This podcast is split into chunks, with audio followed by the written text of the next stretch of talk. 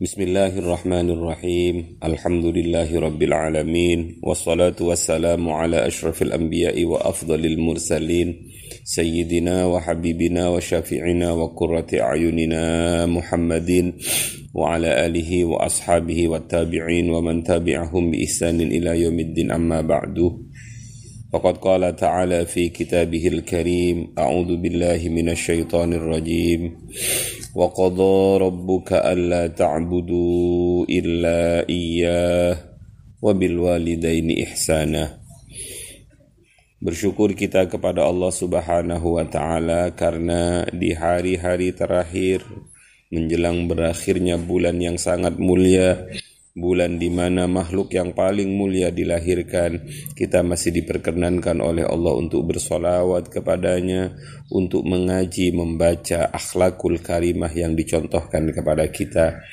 Pertemuan kita kali ini akan melihat potret baginda Rasul dari sisi bahwa beliau adalah seorang pribadi yang amat sangat mencintai kedua orang tuanya.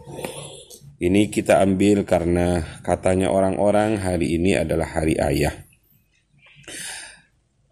Saya awali dari dawuh baginda Rasul dalam kitab Maulidud Diba tulisan Al-Imam Al-Jalil Abdurrahman Ad-Dibai. Qala sallallahu alaihi wasallam فأهبطني الله عز وجل إلى الأرض في ظهر آدم وحملني في السفينة في سلب نوح وجعلني في سلب الخليل. إبراهيم حين قذف به في النار. ولم يزل الله عز وجل ينقلني في من الأصلاب الطاهرة إلى أرحم الزكية الفاخرة حتى أخرجني الله من بين أبوي وهما لم يلتقيا على سفاح قط. Allahumma salli wa sallim wa barik. Dalam hadis yang pertama di kitab Maulid Ad-Diba ini, baginda Rasul di akhirnya dawuh bahwa beliau diturunkan oleh Allah ke muka bumi ini melalui perantara Mbah Adam, kemudian Mbah Nuh, kemudian kepada sulbinya Nabiullah Ibrahim alaihi salam dan terus menerus dari sulbi-sulbi yang bersih kepada akhirnya rahim yang suci yakni rahim Sayyidatina Aminah. Keduanya uh, Sayyidina Abdullah dan Sayyidatina Aminah sama sekali tidak pernah menyentuh uh, akhlak buruk yakni zina. Itulah nasab Kanjeng Nabi sehingga dalam sebuah tulisan disebut wanasabuhu karima. Nasabnya Nabi adalah nasab yang sangat amat mulia. Saya awali dengan kisah. Ketika Nabiullah Muhammad sallallahu alaihi wasallam masih sangat amat kecil beliau diajak oleh ibunya untuk berziarah ke makam ayahnya di Madinah. Sebelum sampai di Madinah Nabi yang belum menjadi nabi masih anak kecil umuran enam tahunan ini dilihat oleh seorang pendeta bahwa di tubuh beliau ada tanda kenabian maka karena sayangnya pendeta itu dia menyarankan agar anak kecil ini segera dibawa kembali ke Mekah. Sebab kalau sampai ketahuan orang-orang kafir di Madinah maka pastilah nyawanya terancam Akhirnya Nabi tidak jadi ziarah ke makom ayahandanya dan dibawa pulang. Dalam perjalanan pulang inilah kemudian Sayyidah Aminah, ibunda tercinta dari baginda Nabi mengalami sakit dan pada akhirnya beliau wafat dan dimakamkan di pemakaman Abwa di daerah Abwa.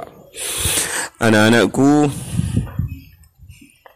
Nabi Muhammad sallallahu alaihi wasallam itu amat sangat mencintai kedua orang tuanya.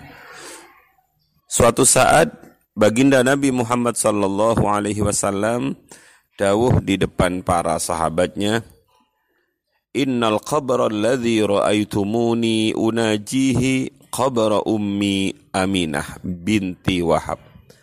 Sesungguhnya kuburan yang kalian semua para sahabatku melihat aku unajihi berbisik kepada kuburan itu qabra ummi ia adalah kuburan dari ibundaku Aminah binti Wahab Sayyidah Aminah putrinya Wahab.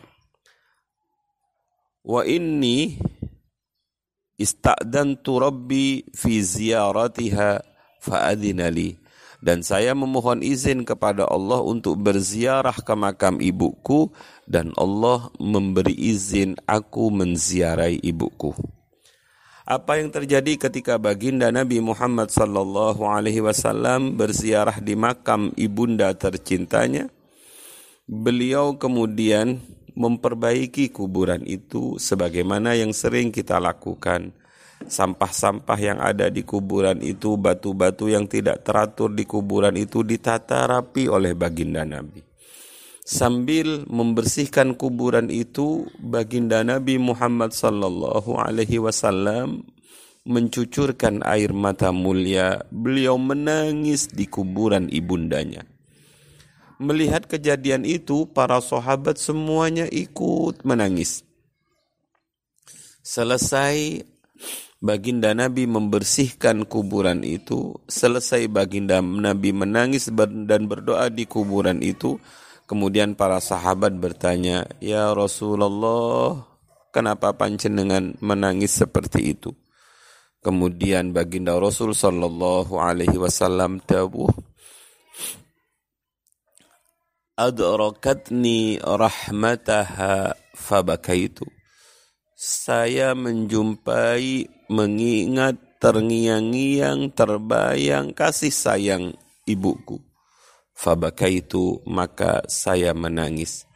Tangisan kanjeng Nabi ini menunjukkan, mengajarkan kepada kita betapa baginda Rasul amat sangat memuliakan dan mencintai ibundanya. Betapa baginda Rasul amat sangat mencintai kedua orang tuanya. Dalam sebuah pernyataan dengan tegas baginda Rasulullah sallallahu alaihi wasallam dawuh Lau kuntu adaraktu walidayya. Seandainya saya ditakdir menjumpai kedua orang tuaku au ahadahuma atau salah satu di antara keduanya wa ana fi salatil isya saat itu saya sedang melaksanakan sholat isya. Waqad qara'tu fatihatal kitab dan saya sedang membaca surat al-fatihah fatihatal kitab. Nabi mengambil wa qara'tu fatihatal kitab karena fatihah kitab itu adalah rukun yang tidak boleh ditinggalkan. Kalau saya sedang sholat isya, saya dalam kondisi membaca surat al-fatihah. Lantas tunadi, lantas ibuku memanggilku Ya Muhammad, wahai Muhammad. Maka kata kanjeng Nabi, La ajab tuha labbaikah. Maka saya akan jawab ibuku itu dengan kata-kata labbaikah. Nggih ibuku, wonten dawuh. Inilah baginda Nabi dalam sejarah subhanallah. Sekalipun beliau dalam keadaan sholat, Sekalipun beliau dalam keadaan rukun terpenting dalam sholatnya, tapi kalau ibuku memanggil aku, maka akan saya jawab, enggih ibuku. Ini kenapa bisa seperti ini? Karena baginda Nabi amat sangat mencintai, amat saya menghormati, amat sangat memuliakan kedua orang tuanya. Sampai-sampai ketika sholat pun beliau akan membaca. Sering kita mendengar cerita ada seorang sahabat datang kepada baginda Nabi, memohon izin kepada baginda Nabi, "Ya Rasulullah, saya mohon izin untuk ikut berperang dengan panjenengan." Nabi tidak langsung mengizinkan sahabat itu, tapi Nabi kemudian bertanya, "Apakah kamu punya orang tua?" "Iya ya Rasul, saya punya orang tua." Kata kanjeng Nabi, jangan, jangan. Rawatlah orang tuamu itu karena merawat orang tuamu itu sama bahkan lebih mulia dibandingkan berjihad. Banyak sekali kisah-kisah yang menginspirasi kita untuk terus berbakti kepada orang tua kita, untuk terus memuliakan kedua orang tua kita. Dalam Al-Quran, paling tidak hanya tiga yang akan saya sampaikan. Pertama, wa rabbuka alla ta'budu illa iyyahu wa bil walidaini ihsana. Keputusan dari Allah yang tidak boleh diganggu gugat sebagai Tuhanmu adalah satu, Allah ta'budu illa iya. Tidak boleh engkau menyembah kecuali hanya padanya. Sebab menyembah selainnya adalah syirik dan doa syirik tidak akan diampuni. Yang kedua setelah Allah mengajarkan kepada kita untuk hanya menyembah kepada Allah, kemudian Allah dawuh wabil walidaini ihsana. Kita diperintah untuk berbuat ihsan kepada kedua orang tua kita. Ihsan dalam Al-Quran banyak sekali contohnya. Tapi dua contoh yang ingin Abah paparkan di depan kalian adalah dua. Wa kullahuma qawlan karima. Allah dawuh wa kull lahuma qawlan karima. Katakan kepada kedua orang tuamu qawlan karima dengan kata-kata yang penuh dengan pemuliaan. Ayat yang lain mengatakan wa qur rabbirhamhuma kama rabbayani saghira. Berdoalah kepada kedua orang tuamu irhamhuma kama rabbayani saghira. Ya Allah, sayangi kedua orang tua kami sebagaimana mereka menyayangi kami sejak kecil. Anak-anakku seluruh dan seluruh alumni yang sangat saya cintai,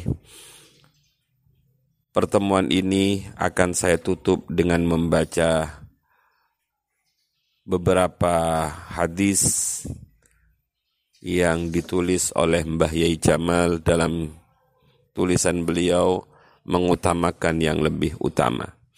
Saya awali dari satu Qala Ibnu Abbas radhiyallahu anhuma La a'lamu amalan aqrabu ila Allah ta'ala min birril walidaini akhrajahul Bukhari radhiyallahu anhu. Sahabat Ibnu Abbas dawuh, Aku tidak mengetahui suatu amal yang lebih mendekatkan diriku kepada Allah mimbirril walidain dibandingkan berbakti kepada kedua orang tua. Birrul walidain betapa kesempatan birrul walidaini adalah kesempatan yang sangat amat mulia dan waktunya terbatas. Sebab suatu saat mungkin ibu kita akan wafat. Kedua orang tua kita akan meninggalkan kita. Hilanglah kesempatan untuk berbakti ketika saat beliau hidup. Birrul walidain. Dalam sebuah uh, kisah yang ditulis oleh Imamuna Al-Ghazali dalam kitab Ihya-nya, beliau menceritakan tentang Nabiullah Yakub dan Nabi Yusuf alaihi salam. Waqila Walamma dakhala Yaqubu ala Yusuf alaihi salam tatkala Nabiullah Yakub masuk menemui anaknya Nabi Yusuf alaihi salam yang saat itu Nabi Yusuf menjadi pejabat penting di negeri Mesir, lam yakum lahu karena mungkin sebab SOP, sebab peraturan, sebab etika, sebab tata cara, maka lam yakum lahu. Nabi Yusuf tidak berdiri atas kedatangan ayahandanya. Sikap tidak berdiri Nabiullah Yusuf alaihi salam menjadikan Allah dawuh fa'auhallahu ta'ala ilaihi. Allah subhanahu wa ta'ala berfirman kepada Nabi Yusuf, Ata'azamu antakuma li abika. Apakah engkau merasa agung untuk sekedar berdiri menghormati abahmu? Kenapa kamu tidak berdiri menghormati kedatangan abahmu? Apakah kamu sekarang sudah merasa agung karena sudah menjadi pejabat tinggi? Wa izzati wa jalali demi kemuliaanku, demi keagunganku. La akhrajtu min salbika nabiyan. Saya tidak akan menganugerahi dari sulbimu seorang nabi. Sehingga Nabi Yusuf tidak memiliki anak yang menjadi nabi karena kata Allah tidak berdiri saat abahnya datang. Subhanallah, betapa berat kalau kita tidak menghormati, tidak mengagungkan orang tua kita. Bahkan dalam sebuah uh,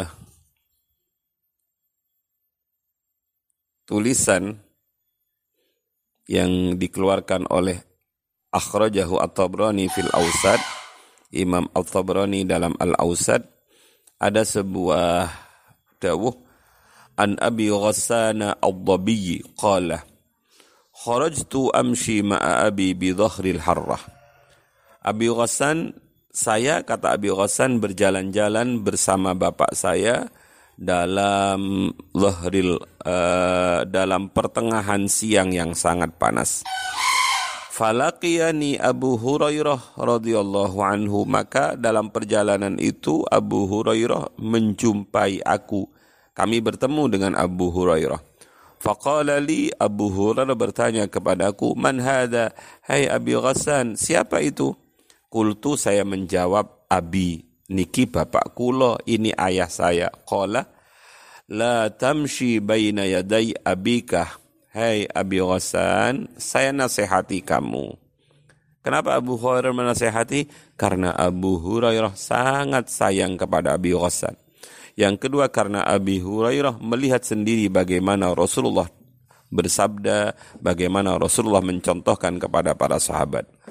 Kata Abu Hurairah pada Abi Ghassan, satu, la tamshi baina yaday abik jangan sekali-kali engkau berjalan di depan orang tuamu.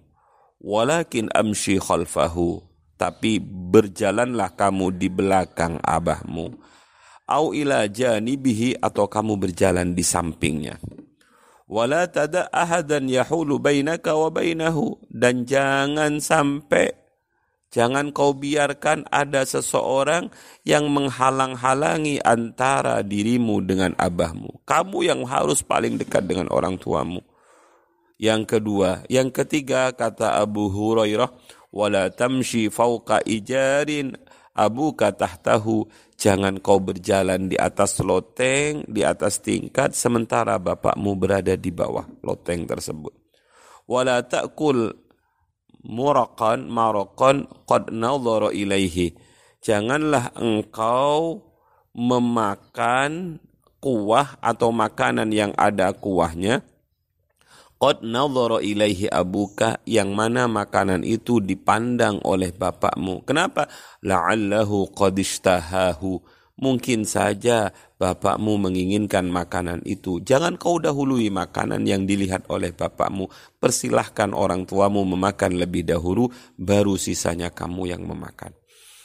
Makanya dalam kehidupan ini saya sering melihat betapa seorang ibu, istri saya, ibu saya, ibu mertua saya itu sangat telaten memberi nasihat kepada anak-anaknya, jangan makan dulu sebelum abahmu dahar.